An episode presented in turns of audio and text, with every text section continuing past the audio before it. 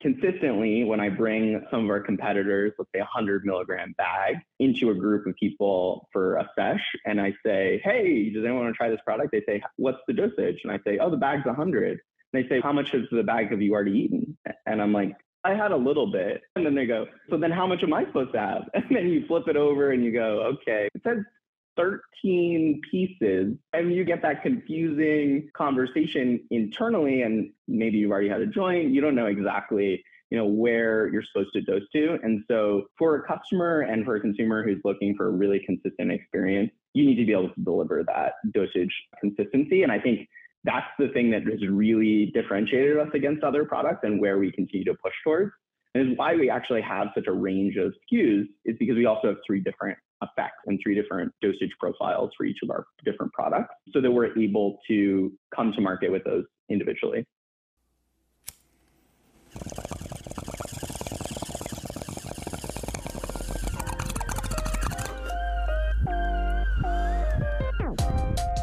You're listening to To Be Blunt, the podcast for cannabis marketers, where your host Shayda Tarabi and her guests are trailblazing the path to marketing, educating, and professionalizing cannabis. Light one up and listen up. Here's your host, Shayda Tarabi. Hello, and welcome back to the To Be Blunt podcast. I'm your host, Shayda Tarabi, cannabis business owner and brand marketer. And today, May twenty-ninth, is Sine Die Day in Texas, also known as Sine Die Day, which refers to the last day of the legislative session. It's actually a Latin word that means with no appointed date for resumption, but Texas actually meets biannually, so we'll have our next session in twenty twenty-five. June eighteenth is the last day the Texas governor can sign or veto bills, and August twenty-seventh is the earliest day most bills can go into effect if they didn't pass with more than two-thirds of votes. By the way, while preparing this, I learned that actually the majority of states, so forty-six, meet annually for their legislative schedule, and it's only Texas, Montana, Nevada, and North Dakota that meet in odd years only. With that said, it's been a bittersweet Texas legislative session. There were multiple cannabis-related bills pertaining to hemp agriculture and cannabinoids, like Delta eight T H C. There were decriminalization bills, repeal bill on smokable hemp, and, of course, our medical marijuana program, T-Cup, was hoping for some updates to their program. Specifically, they wanted to increase the conditions adding chronic pain, which would broaden their patient accessibility. And unfortunately, none of them made any progress. But that's both good and bad. For example, on the hemp side, we really didn't want the Delta eight Senate Bill two sixty-four to get passed as is, because that would have major implications beyond just Delta eight, because the language that was used was broad and generic and referred to synthetic cannabinoids, which inadvertently could impact non-psychoactive cannabinoids like C B N and tear down the whole hemp market in Texas. The organization I'm a part of, and also the president of, the Texas Hemp Coalition, was very active in helping to work with the author of that bill to redefine and clarify what synthetic really means and is. And unfortunately, we didn't have success in getting that language adopted. So in this case, we were glad that the bill didn't go through as is. However, there were certainly other bills that impact the industry. So we were sad to see House Bill twenty-eight eighteen, which also didn't pass, and that would have enabled our hemp cultivators with better timing on testing their crops and plant transport, which are two strain points right now for cultivators in the hemp industry. We also introduced House Bill forty-nine eighteen, which would have repealed the ban on manufacturing smokable hemp products in Texas, but that didn't make it. So the ban on manufacturing and processing smokables has been still in place. And then on the T-Cup side, the House bill was eighteen oh five, which would have expanded conditions to include chronic pain, as well as making improvements to the program itself. And that was honestly worked into the final hour. I know their team, their lobbyists, the current T-Cup license holders were promoting to their constituents to get in contact with the lieutenant governor.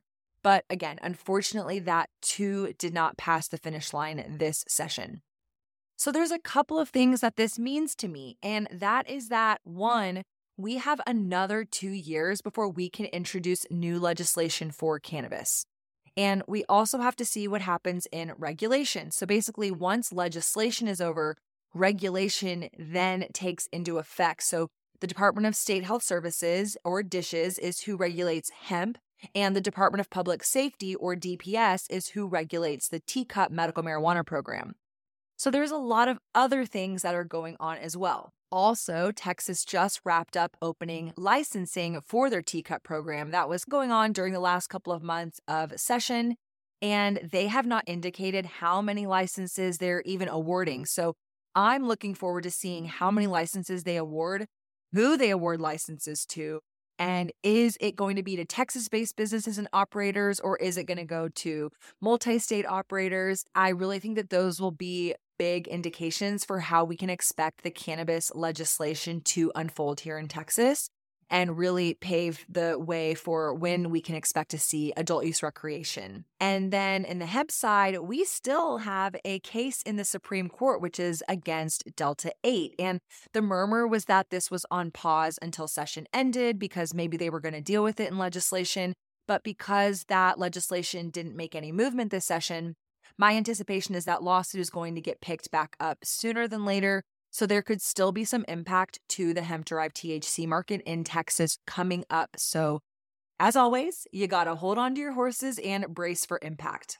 There were some other updates too that came from the federal level in the last month or so, and specifically something that came from the D E A earlier this month in May, but it was just making circulation last week. The D E A announced at its annual supply chain conference that they will be releasing new rules to reschedule certain hemp-derived cannabinoids.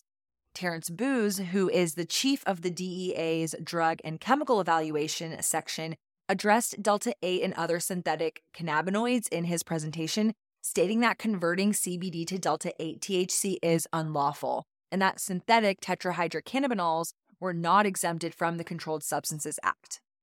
Now, I've been having a lot of conversations, certainly with my peers, since this information got shared, and there are some arguments that because hemp isn't a controlled substance, as long as it's less than zero point three percent Delta nine T H C, the D E A can't overstep their boundaries. However, then again, it is the federal government and they can do whatever they want. And so I just see updates like this impacting a whole lot more than just Delta eight. And it's something that we should be cautious and prepared to address in the future. Specifically, there's been a lot of buzz with hemp-derived cannabinoids. They're, of course, referring to it broadly across the United States as synthetic. My preference is to use the word synthesized. And there's clearly a massive market for specifically hemp-derived Delta nine, which has been hitting the market hot and heavy with the mass adoption of cannabis beverages. If you've been tuning into my content, you've heard me talk about this time and time again, especially featuring some previous guests where we were talking about the state of Minnesota. We obviously know that there's a lot of buzz around these hemp-derived cannabinoids, specifically with beverages, and we've talked about it, and I'm just I'm seeing a lot of it. So again, this conversation is impacting so many aspects of the industry, and there's a lot of movement that's happening that we need to pay attention to. So for example, some other states taking some action, this is coming from Connecticut, whose House passed a bill to crack down on T H C-infused hemp products, to Colorado's intoxicating cannabinoid hemp and marijuana bill, which is awaiting the governor's signature, Colorado Senate Bill twenty-three seventy-one, if signed by the governor, establishes a comprehensive framework for the sale of hemp-derived products. And the new law would separate cannabinoids into three defined categories: non-intoxicating, potentially intoxicating, and intoxicating. Now, as an aside, what the hell is potentially intoxicating? I don't know what is like halfway there between intoxicating and intoxicating, but obviously I think we would all agree we want some clarity on that. And I think it's also really important to point out that a lot of the language sounds like it's very similar touching, but obviously the regulation or the way that these states are dealing with it is varying state to state. And so for me as a Texan, that's what I'm really paying attention to, is looking at how these other states are handling it. What's the makeup of their program? Are they hemp-only states? Are they regulated adult-use cannabis states that also have hemp programs? And ultimately, we're all looking towards the federal government if they're going to give any guidance like with this recent D E A update. So My stance is, yes, we want better regulation, but we don't want you to eliminate it from the marketplace. Just let us impose better testing, better quality assurance, and instead of just taking it out of the marketplace. So the next thing to bring up, continuing on this state-by-state kind of update, Washington State is requiring all T H C products, both regulated adult use cannabis and hemp, to be regulated as cannabis products. Washington's Senate Bill fifty-three sixty-seven was signed by their governor on May ninth and goes into effect July twenty-third of this year, and it requires all products except topicals with any amount of T H C to be regulated as cannabis products. And then new Arkansas hemp has a law that prohibits T H C isomers and synthetic forms of T H C. Their hemp legislation, S B three fifty-eight, which is now known as Act six twenty-nine, has a stated purpose to, quote, prohibit the production and sale of intoxicating substances derived from hemp, end quote. So by prohibiting Delta eight as well as other T H C isomers and synthetics equivalents of T H C, it's obviously, again, like semantics, we're getting into language, we're getting into these different state-by-state laws. I want to really look at these different programs. And so, yes, my brain is spinning. I'm sure yours is too. It can definitely be a lot to keep track of. My goal is to provide you these talking points, these news headlines so that you can further explore. And for reference, I pulled most of this state-by-state information from a recent Vicente newsletter. So thank you for Vicente for championing some of these movements as well as aggregating that information and sharing it out. And so in that vein, I do get asked a lot how I stay on top of all the moving pieces, and it's really a combination of building a good funnel system. So newsletters like the Vicente one, also really recommend being active on LinkedIn, following a lot of different brands on social media from all over the United States, or if you really just care about your state, finding and following all the different movers and shakers in your state. And then obviously you want to try to digest all of that in some form or fashion on an ongoing basis. And then for me also, in addition to that, I'm really fortunate because this podcast provides a really great platform for me to have these conversations weekly with my podcast guests. And benefit is you guys get to hear those conversations. So I really appreciate you tuning in, and I hope that it's been helpful to paint an ongoing picture. So again, I'm trying to understand it. I obviously try to pass on as much as I can to you guys because it can be a lot. And I just want to remain compliant ultimately as an operator in this industry. And that's always my hope, is to pass that information on so that you can make the best decisions for you, your business, your brand. And I really believe that you want to stay on top of these changes so that you can figure out a strategy to fight back, because that's imperative to understanding these nuances, these pieces of legislation, the regulation, et cetera. So again, a lot of information. I appreciate you hanging with me. And with all of that said, I really do hope that you're connecting with me on Substack. Thank you to everyone who's already subscribed, both to my free subscribers and to those of you who have elected to monetarily support my work and access paid specific content. But you can access all the podcast episodes there. I'm also writing articles weekly, and I'll be sharing other news and tidbits over at to be blunt pod dot com. Again, it's free to subscribe so that you can stay in the loop too. And so with all of that said, now we're going to enter into the fun part that you've all been waiting for. Today's guest, he is joining me from the great state of California and their amazingly complicated and complex cannabis market. He's also a former Texan. And so I'm joined today by Robert Holland. He is the founder and C E O of Tempo. Now, this is a really cool conversation because Robert is a snack strategist. He is an entrepreneur and finance professional. And Robert launched Tempo based on one simple question: why can't edibles be savory instead of sweet? Growing up in Texas, Robert was from what he refers to as the snack belt of Texas, which is the headquarters of Frito-Lay. And he spent his early life enthralled by the intense flavor profiles and out-of-the-world texture of modern snacks. And so he wanted to bring that same joy to his edible experience when he wanted to launch his brand in California. So Robert has a background in consumer products, supply chain, and analytics from some of the biggest brands you'll find in retail and grocery across the United States, which is what led him on a journey to disrupt the edibles market with savory snacks. He was looking to make an impact in an industry he cared deeply for, and so Robert moved to the West Coast in twenty nineteen, and in twenty twenty, Tempo was born. Tempo offers affordable and delicious savory edibles in eight flavors with three effects profiles based off a combination of C B D and T H C with precision-dosed crackers. This was a really insightful conversation and informative because of Robert's background coming from traditional snack and C P G and understanding the virality, the fanaticism that these big savory snack brands would employ to launch new products and to captivate the consumer's minds, hearts, wallets, and ultimately their stomachs. And so he shares really candidly about that journey, building Tempo, what was his inspiration, how he looks at different markets, specifically the snack market, and applying that to how he's rolled out his product in California. We also get into marketing, direct-to-consumer, using these different platforms, and of course what he's learned from all this experience in these other industries and how he's applying it back into Tempo. So we dive into the growing numbers of market share that edibles is taking over and how Tempo has helped truly pave the way for savory. I can't wait for you to learn from Robert, so please, without further ado, join me by lighting one up and let's welcome Robert to the show. My name is Robert Holland. I'm a snack strategist, entrepreneur, and uh, I am currently working and have founded Tempo Crackers, which is the very first savory snack brand in cannabis. And we are the very first savory snack brand to be precision dosed all the way down to individual cracker, which we'll definitely dig into and I'm super excited by. In terms of my background, I initially graduated from Columbia University with a degree in economics with really a passion for C P G products and product marketing and really product sell-through.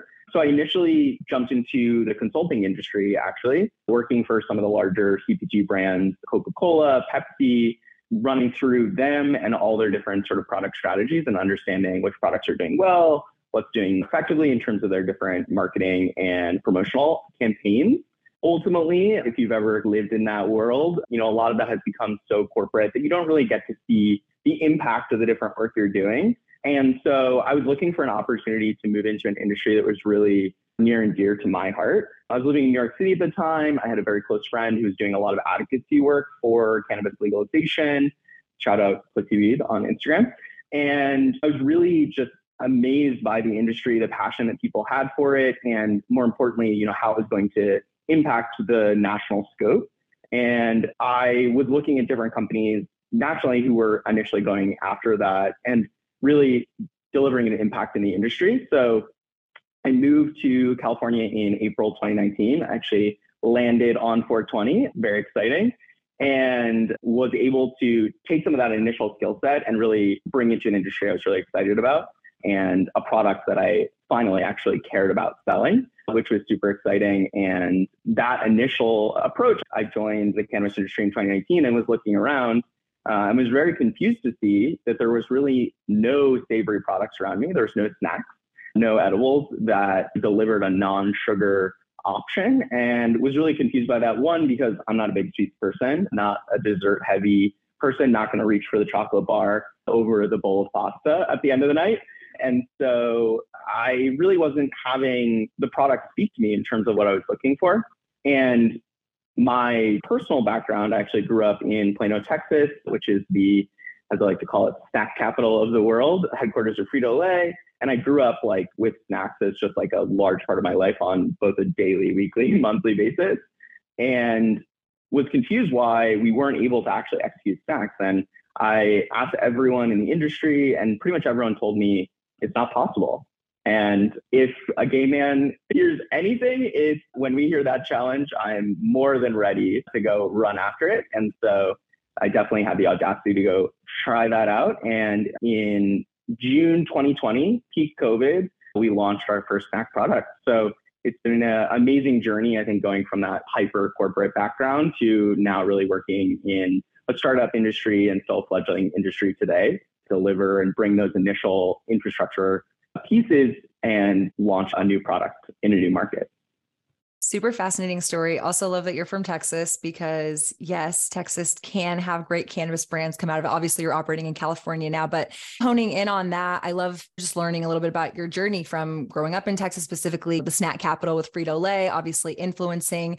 I will have to agree, I'm very much a dessert person, but I like snacks. And so I see where you observed, especially with your background coming from other C P G brands, like a why not? And so I would love to start understanding, one, you're entering into the California cannabis market at a time where obviously I think a lot of people are have already built their brand. So they're already brand recognized. I think there's a little bit of this attitude, especially as like new states turn on, you know, oh, you missed the boat. It's too late. Where they're, how do you get a license? Like, how do you enter a market that's already existing? But then I think California also being a prime example of the crash, the high and the low, where a lot of those early brands maybe didn't survive. And so just what was the sentiment around entering a market like California out of all the markets to launch a brand? I think that's very ambitious, like you said. Two, to go and launch something savory where the traditional edible model has been gummy, chocolate, coated in sugar.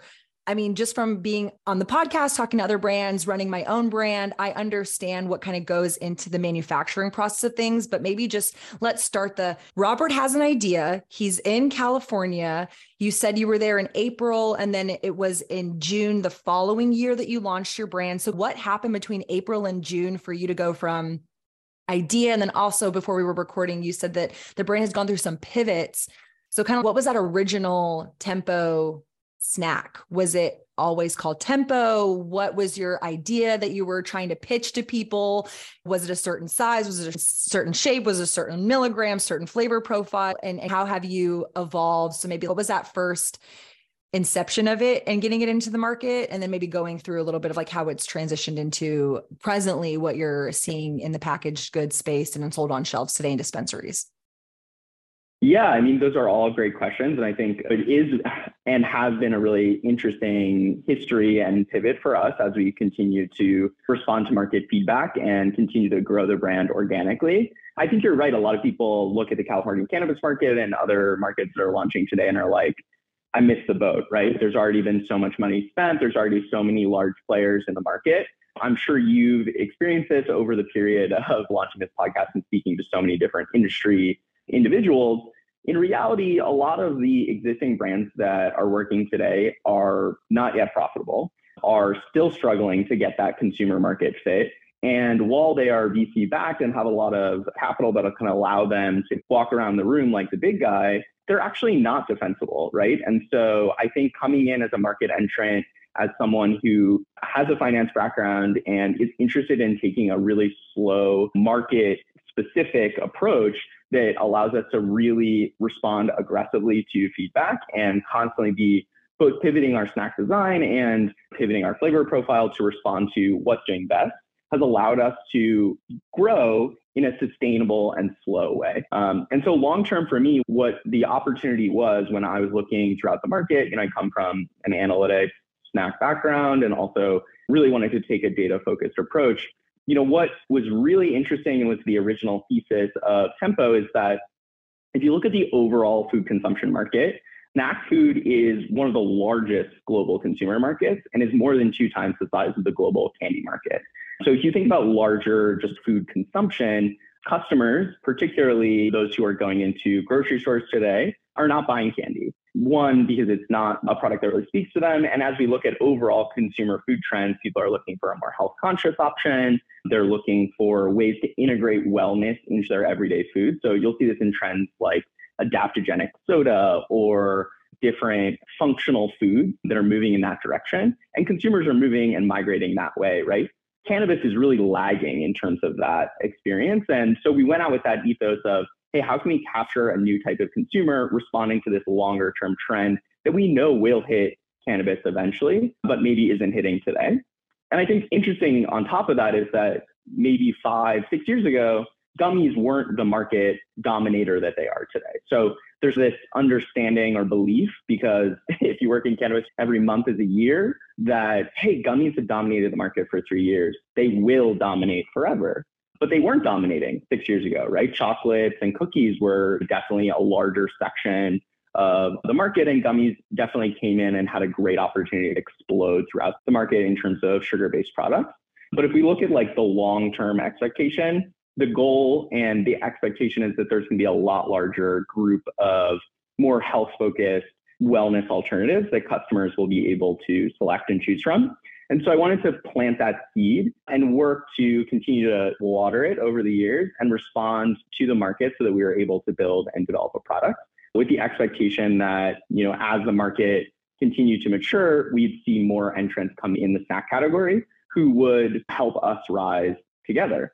So it's been really exciting. And I think some of the additional products which have already launched in the snack category today reinforce that belief. But I think one of the most challenging aspects of our initial snack creation, and you asked about what was that initial pitch, what was the initial product? So we've always been Tempo, which is very exciting. We launched in peak COVID, June twenty twenty, with a real question on, okay, yeah, how do we respond to these market trends?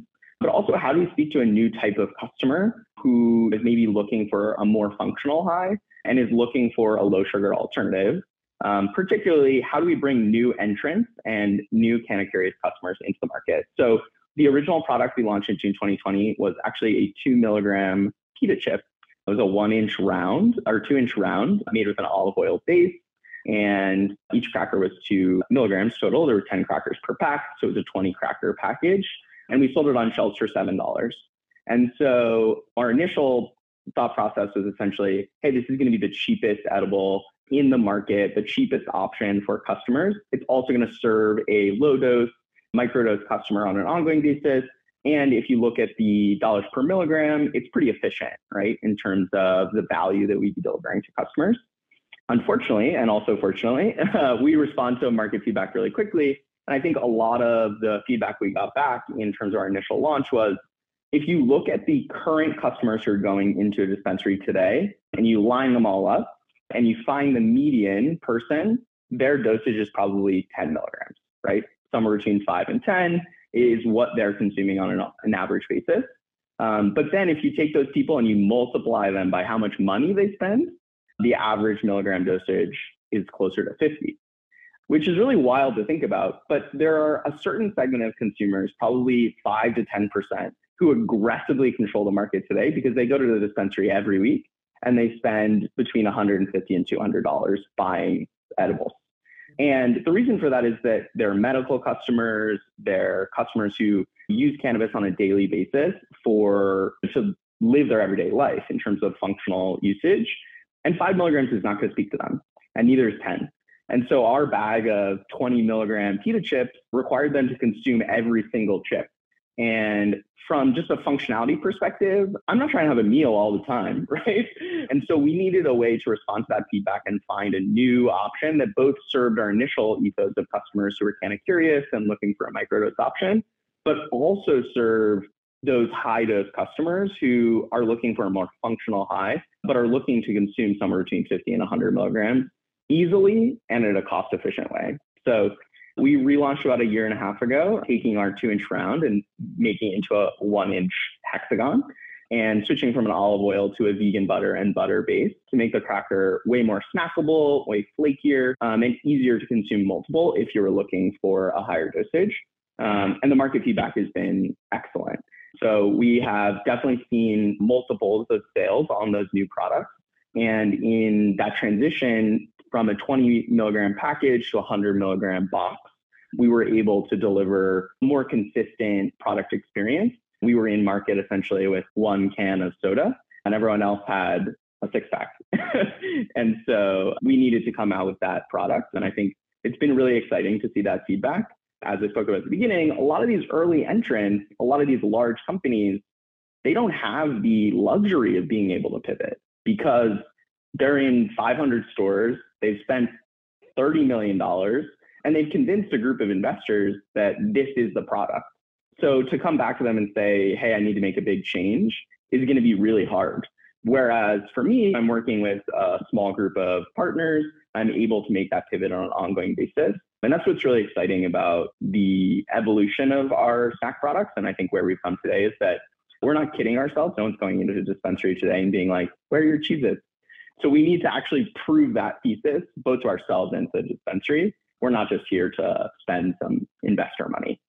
No, that's really great insight. And obviously just a testament to, it's, I think everybody wants to be a big brand, but the shackles that come with being a big brand, not to discredit growth. I think we all want to have a profitable, successful company that's here for infinity. But just recognizing the infancy of the industry still and trying to navigate who your target customer is and what they want. I mean, you sharing that journey about your brand makes me think of, I went to Seattle this would have been five or six years ago, but I remember they had, it was almost like dried fruit. And I thought, oh my God, this is great. I don't want sugar if I'm consuming a ton. And I think their product though was similar maybe to your original, where it was like the whole bag was twenty milligrams or ten milligrams. So you could eat the whole bag of dried fruit and have that snack.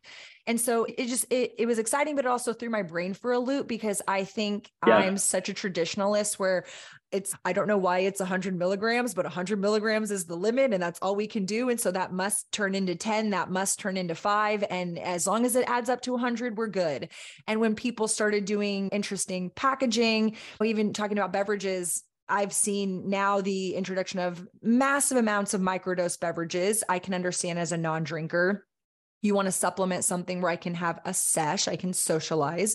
But then I also know the consumers and I know the brands where there's one hundred milligrams in one bottle of lemonade. And I'm like, oh my God, who's going to drink just a little tablespoon sip of it to get the ten milligrams? Like you said, I'm that traditional ten milligram-esque range consumer. And I'm just like, my brain can't understand this. But obviously kudos to you using your background and understanding of both finances. And it sounds like leveraging like just the data of how consumers operate married with the traditional world of C P G to kind of forecast, hey, it's not here yet, but people like snacks and they like savory and surely it can't just be this. And so maybe we can talk a little bit about your observations and what are some of the trends? I mean, you talked about some of these things already, like adaptogenics and things like that. Savory snacks also being a huge category now. I mean, since you've launched, I'm sure you've seen it in California. I see it all over my social media, other savory snacks. I'm seeing people come out with sauces. I'm seeing just this whole range of olive oils infused with T H C that you can substitute when you're baking. But looking at what's going to stick and where the market is going to settle out, like it's really fun to think of, and no shade to anybody making sauces and things like that. But it's, again, it's hard for me to understand because one, I live in Texas, so my view of a traditional dispensary is skewed. And so I'm like, I only speak chocolate and gummies and soda language and some pre-rolls. But when I go to these other states, and obviously just by nature doing the podcast and being social in the industry, I'm like, oh, that's interesting, but that's fun. Is it going to stick? And so I'd love to just learn with your background coming from traditional C P G, maybe some of the things that you saw some of these brands that you work with try because it was trendy to do versus... Like, I think savory makes sense. Savory is not a trend. It's a, an initial trend, but it's like people like savory snacks. Like they're sold in the grocery stores. Like you said, people are n- not exactly. pursuing candy, but they're pursuing savory, but maybe where some of that influence is coming from, as well as some of the forecasting of what is the vision? Like maybe what's, you know, next for Tempo. I know you guys recently did relaunch. So I have a lot of your products in front of me. There's a lot of really great exciting. flavors. It's very exciting. I got to sample some last night and they're very tasty and very effective, but that's a lot of S K Us. That's a lot of flavors. I also just want to understand like what was the influence from C P G into some of your products, as well as just guiding some of the trends beyond savory. What has been influencing you that's guiding you? Do you find that you pull mostly from C P G? Obviously you have to pay attention to what's happening in the cannabis space. So you're looking at your peers, you're looking at what's happening happening in the marketplace. But I struggle as an individual where you want to put the blinders up because you want to build your brand. And so I know we're going to get into, because I want to talk about your marketing and this like slow growth and just like how you're doing things organically. But I think if you have the blinders up exclusively and you're not paying attention to what the market is doing or what other industries are doing, you're setting yourself up for, I don't want to say failure, but just like maybe not being at the right place at the right time. So obviously you were at the right place at the right time coming out with savory. Now everybody's doing savory. So hopefully that made sense, just to get a pulse from you of like where you came from, what you're aspiring to, what's influencing you, and what's like feeding into the future of Tempo.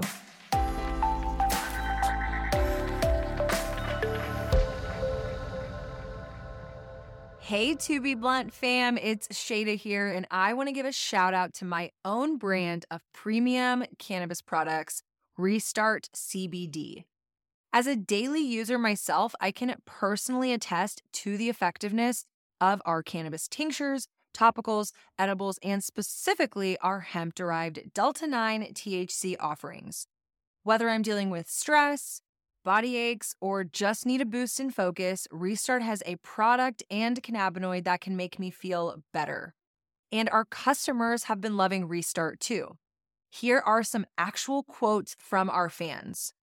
Juice said, "Customer service alone deserves a five star. Always super generous when we come here. Also very professional and knowledgeable."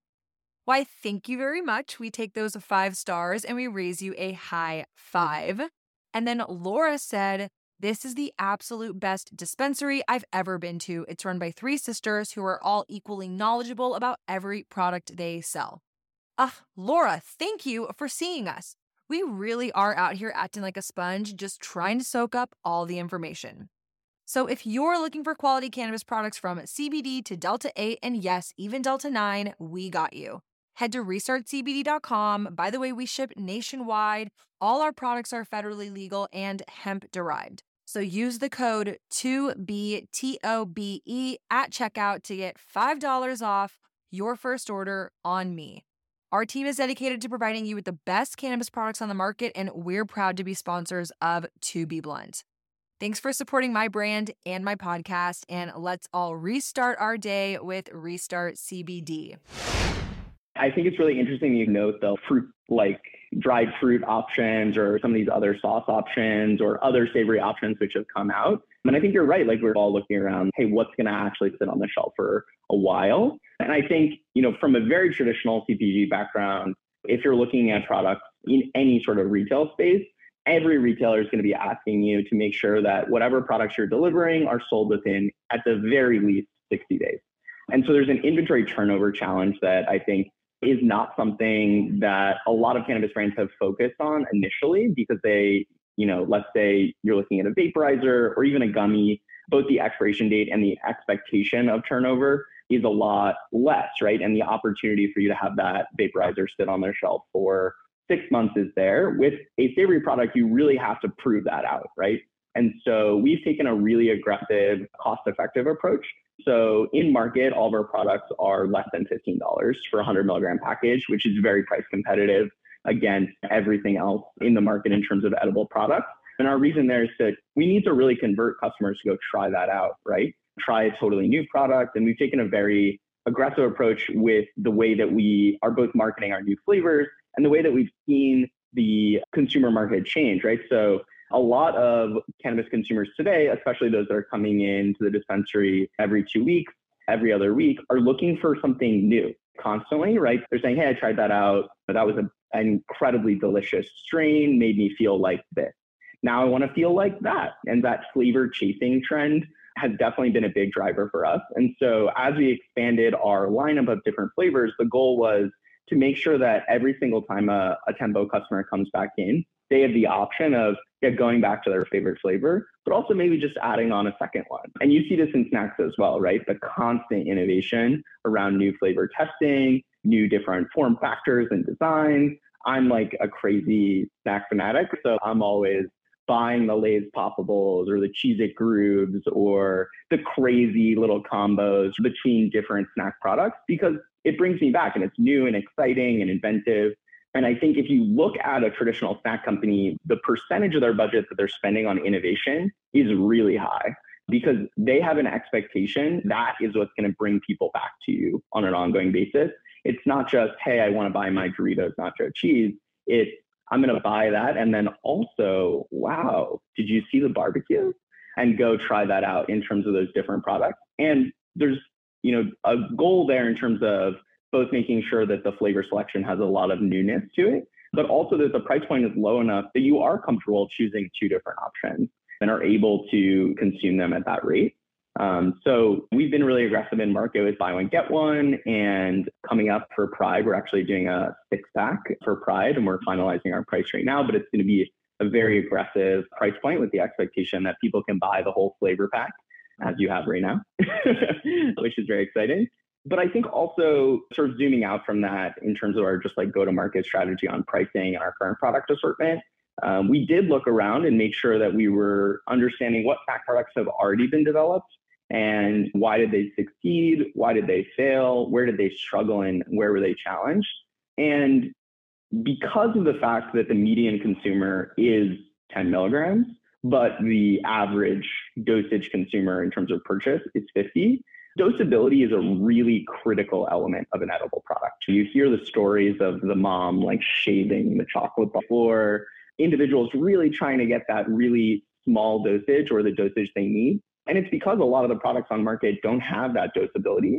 And the real people who have succeeded thus far are able to consistently dose their products, consistently pri- provide a per unit dosage. And that's really been our big differentiator and was our ethos from the beginning. Every single cracker is the exact same dosage.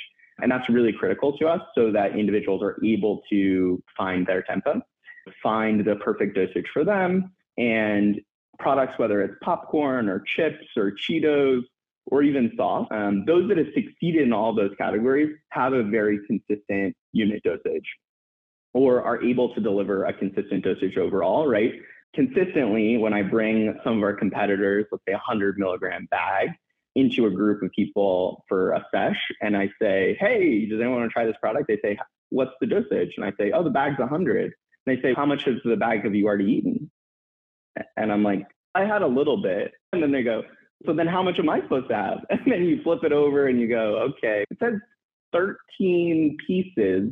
And you get that confusing conversation internally, and maybe you've already had a joint. You don't know exactly, you know, where you're supposed to dose to. And so for a customer and for a consumer who's looking for a really consistent experience, you need to be able to deliver that dosage consistency. And I think that's the thing that has really differentiated us against other products and where we continue to push towards.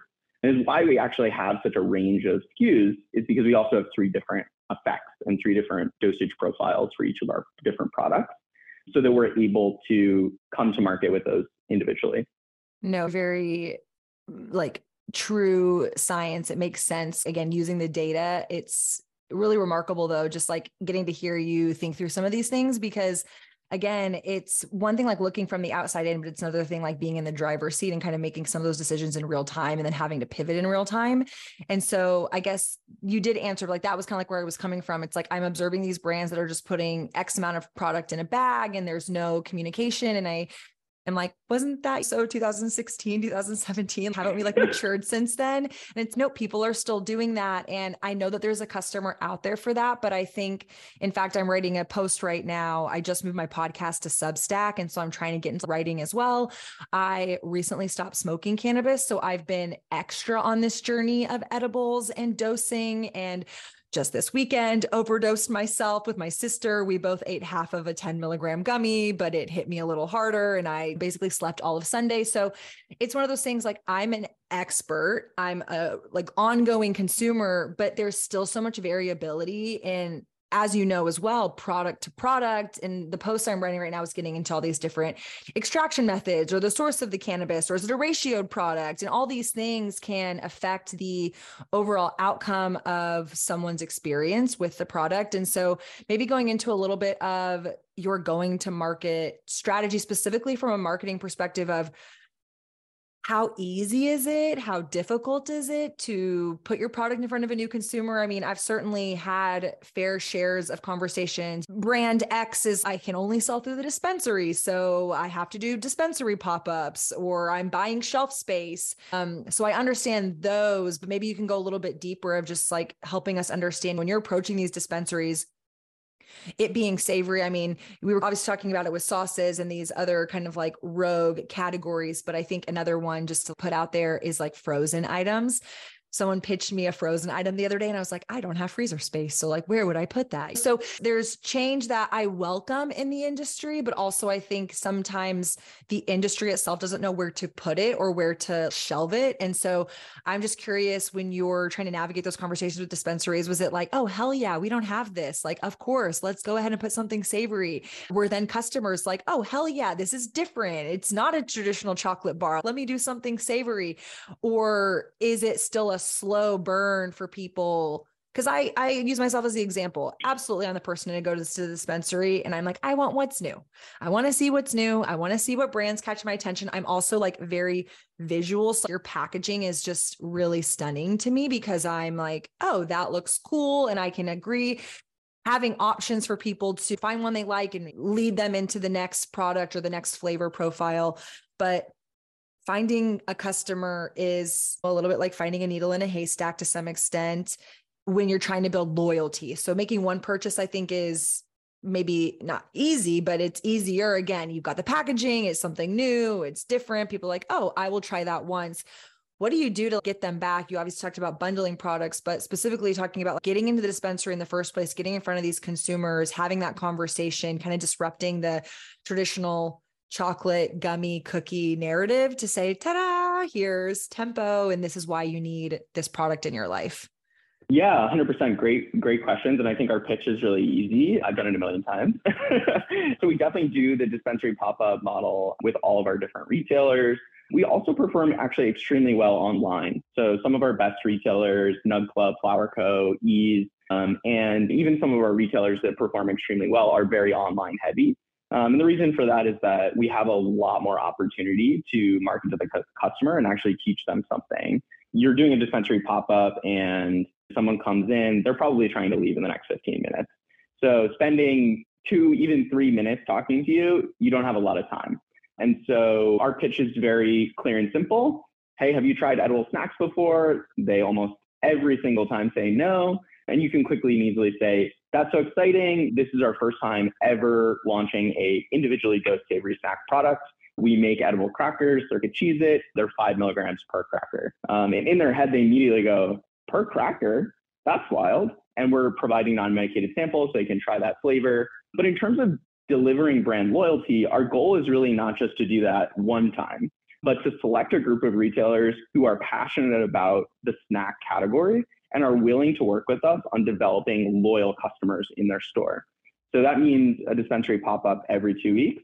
That means product giveaways and swag bags. So we've actually made a t-shirt for every different color of our different flavors.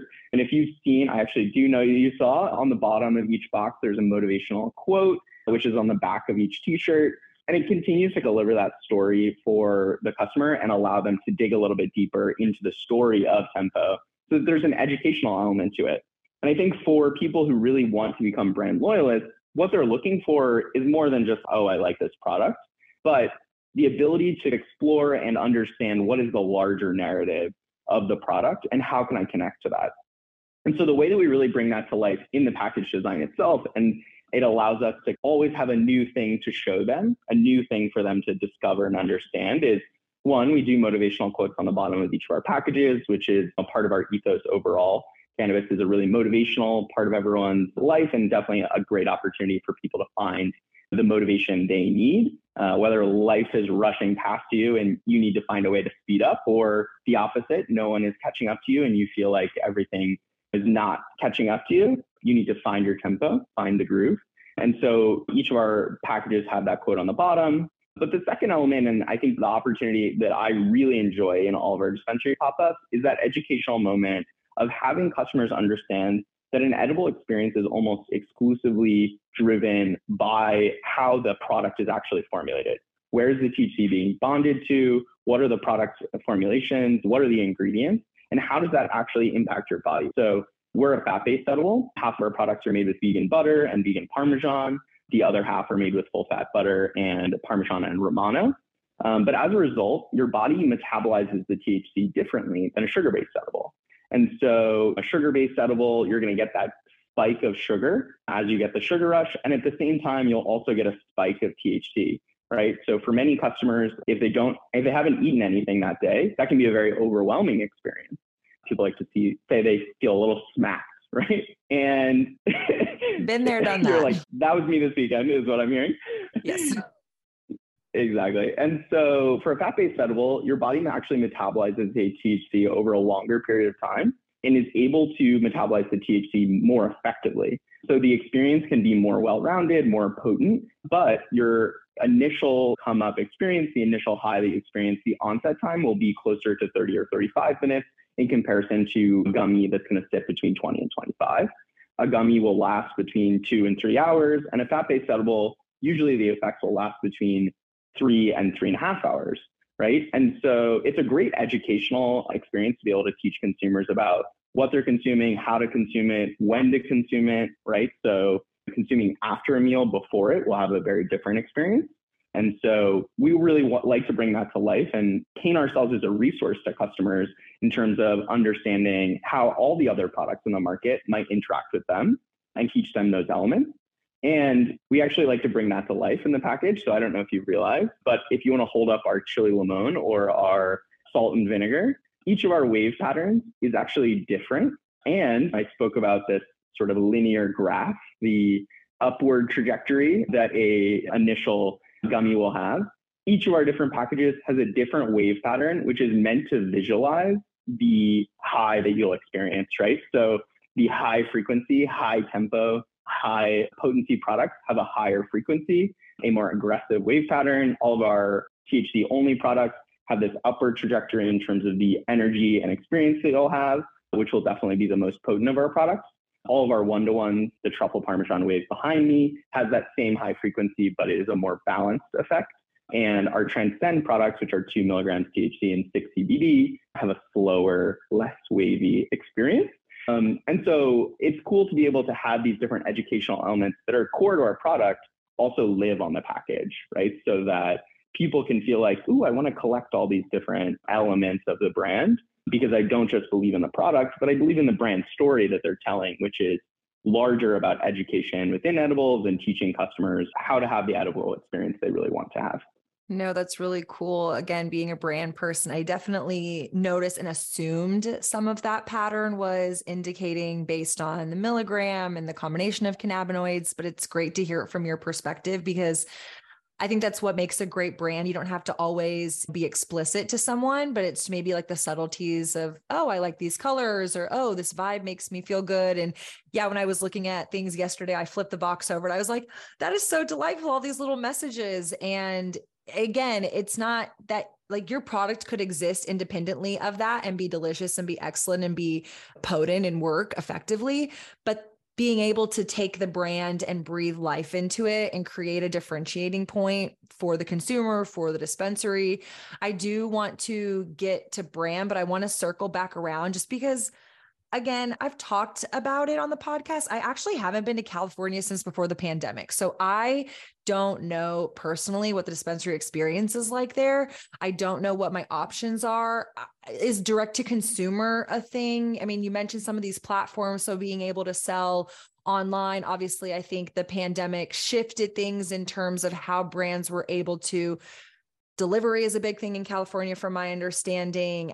I'm just curious, knowing that you're not solely reliant on the dispensary model, but it is a component, right? Because there's people just, they want to go in, they want to touch things. I mean, candidly, I'm not an Instacart shopper. I don't trust the people to pick my produce. So I want yeah. to go in and have that physical experience, experiencing my products, talking to the bud tenders, all those things. But online is really interesting because it's one been off hands for cannabis for so long, but it seems like California is opening doors a little bit. And so I would just love to learn more, maybe broadly speaking, some specific splits. Are you seeing that online is picking up more than dispensary? I mean, in my world, because I'm hemp-based, aside, this conversation came up yesterday. Someone was like, I love your brand.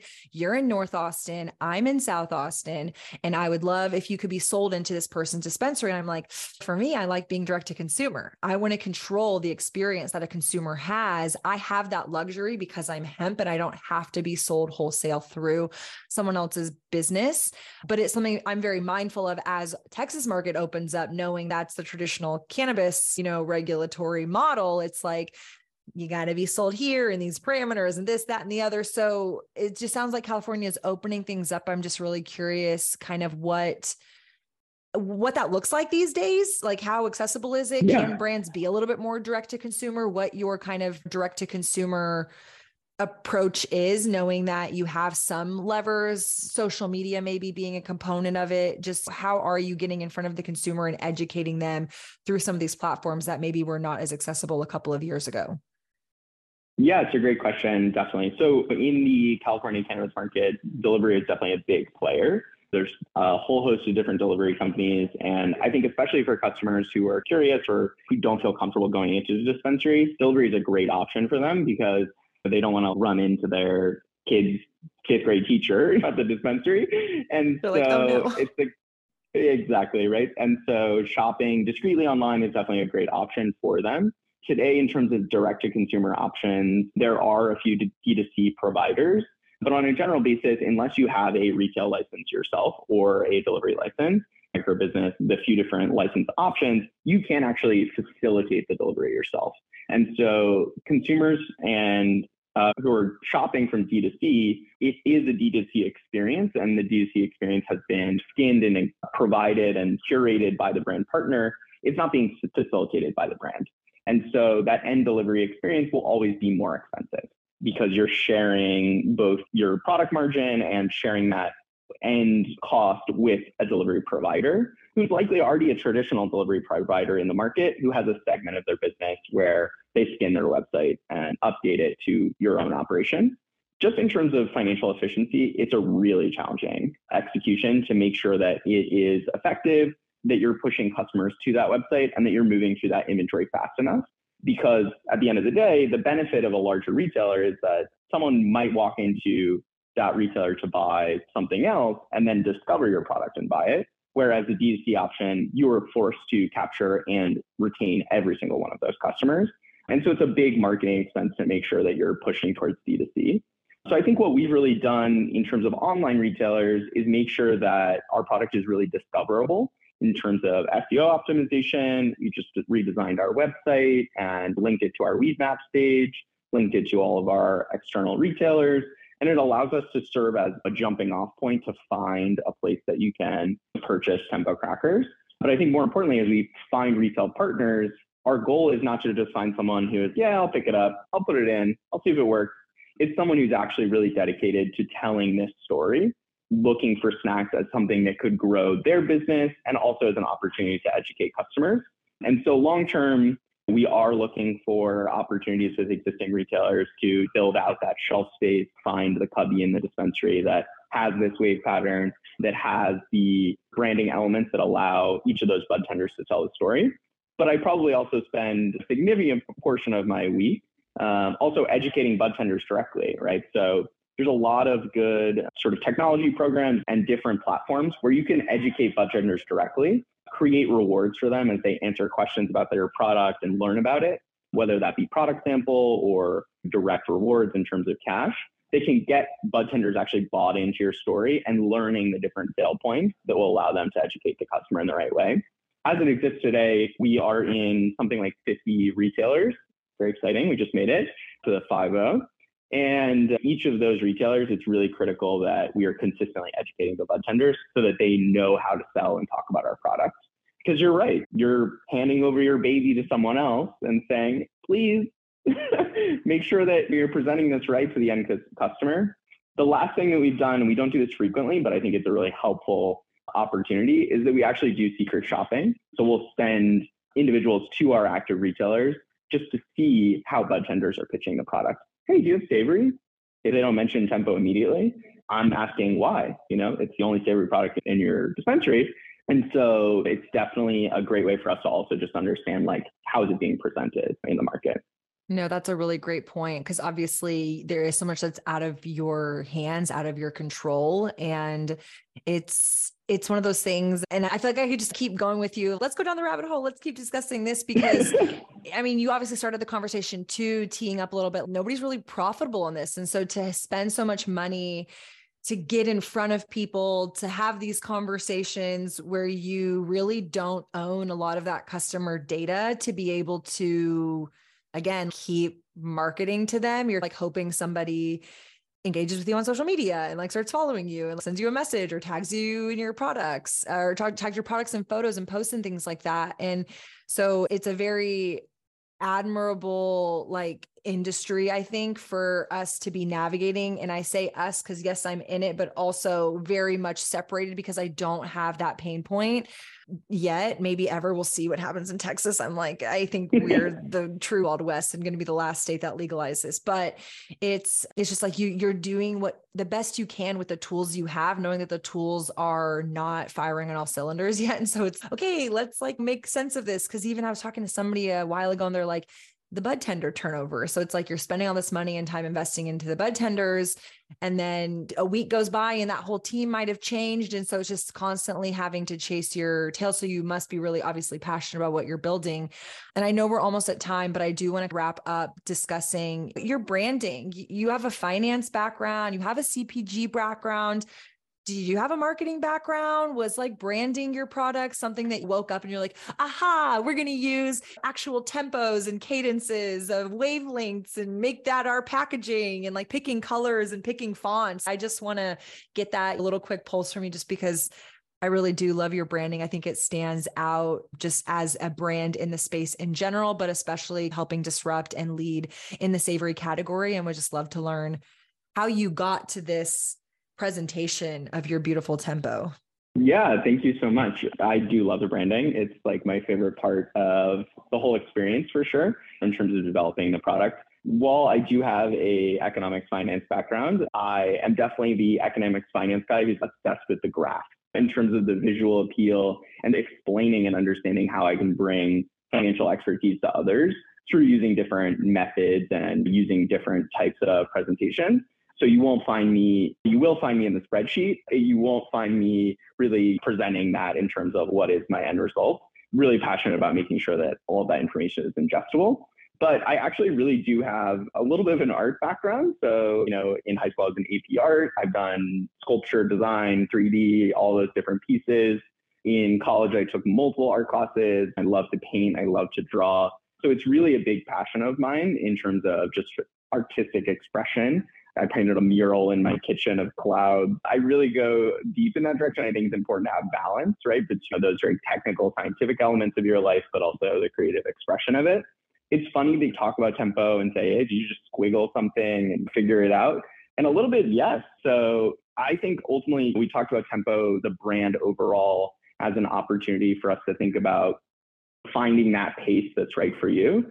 I have a very busy life. I think we all do. I think COVID gave us a great example of how a temporal shift in your life can absolutely change your perspective on what's happening. And I think it's really important that people find that motivational element of checking things off their list and working through their day, finding whatever that groove is that can make them feel like their day is great. And so ultimately, tempo overall was that perspective, and I wanted to find a way to visualize that in terms of the experience itself. So a lot of the wave pattern comes from the visualization of that linear graph of the T H C in your body, which is the finance backend coming to life. Um, but also some of it in reality. I actually have this like really hysterical photo I sent to our brand designer. I like sketched three wave patterns in three colors on an airplane and sent it to him and was like, this is what I mean. They need to have different frequencies, but the same amplitude. And it's a very wild sort of thing to run through, but I think it's very cool to take those scientific elements of their, your life and then bring them to a creative perspective. And all of my sort of artistic approaches have taken that same style, which is very technique-driven, whether it's using the same brushstroke thousands of times to produce a texture, or I love to knit, for example, which is very technique driven, but ultimately you can produce something really beautiful out of something that's very mundane in terms of the production. And so our branding took that same approach. We obviously wanted to also represent a lot of the inclusivity in the brand in terms of our rainbow colorway and all the different patterns, and really bringing the brand to life um, and breathing life into it, as you spoke to. But a lot of it has really been a collaboration between my sort of approach of all the different elements of the brand and how do we bring that to life visually. I'll give a lot of credit to our designer who designed the package in collaboration with me. His name is Anthony Arbizo, Ant Noir Design. He does clothing design and everything else. And he was really able to bring it to life in terms of our vision. Um, and so I've been really thankful that we were able to bring this to life. But it was really critical to me, and it definitely took a while for us to get to where we are today. Yeah, it's cool to like just hear you talk through it, because again, with your analytical background, but also your very creative background and kind of like the balance of that. And especially seeing for the listeners, I can see the tempo esque behind you, like visually. And it's just making me think of a very, again, good marketing to me is when it's subtly done. I don't know if anybody's ever really thought of, huh, what's actually going on inside my body when I consume T H C. And so you've done a very beautiful abstract representation of how you're feeling through colors and waves and a very sensory experience. So I just want to give kudos there, but final kind of thoughts. I like to end the episodes on a positive trajectory. What's next for you specifically? What's next for Tempo? What's something that's exciting you? What's something that you're focusing on? It can be short, it can be long. Just want to give you that opportunity to think forwardly.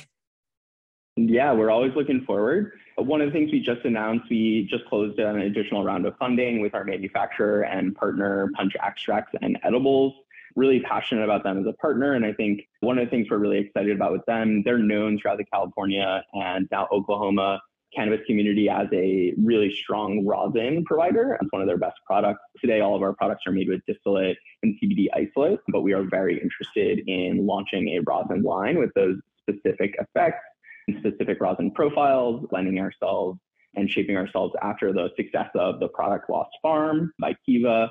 And I think that's definitely something that going forward, we're very interested in, but also as a multi-state manufacturer, we're also very interested in potential expansion into additional states. So I know you're in Texas, I know the oven, but we're definitely interested and have really started to package all of our manufacturing procedures and get ourselves ready for expansion into additional states. Now that the product has really hit our stride in terms of the final formulation that we're really excited about. So um, yeah, both new flavor design and excited about a potential rosin line, and then also that multi-state expansion is on the roadmap. That wraps up another fantastic episode of the To Be Blunt podcast, and I hope you've enjoyed the enlightening discussions and insights we've shared today. But the conversation doesn't end here. I invite you to join my vibrant community of cannabis enthusiasts, experts, and advocates. So what can you do to stay connected and get involved? First, make sure you subscribe to To Be Blunt on your favorite podcast platform so you never miss an episode. And if you've enjoyed our show, I would truly appreciate it if you could take a moment to rate and review it. Your feedback helps the podcast grow and reach more listeners like you. Next, head over to our website, w w w dot to be blunt pod dot com, where you'll find a wealth of resources, exclusive content, and our show archives. While you're there, be sure to sign up for our newsletter to stay up to date on the latest cannabis news and events. Lastly, I would love to hear your thoughts, questions, and episode suggestions. Connect with me and the show on social media. Find us on Instagram at To Be Blunt Pod and at The Shayda Tarabi. Let's keep the conversation going and work together to dispel myths, break stigmas, and celebrate the incredible world of cannabis. Thanks again for tuning in, and until next time, stay curious, stay informed, and stay blunt.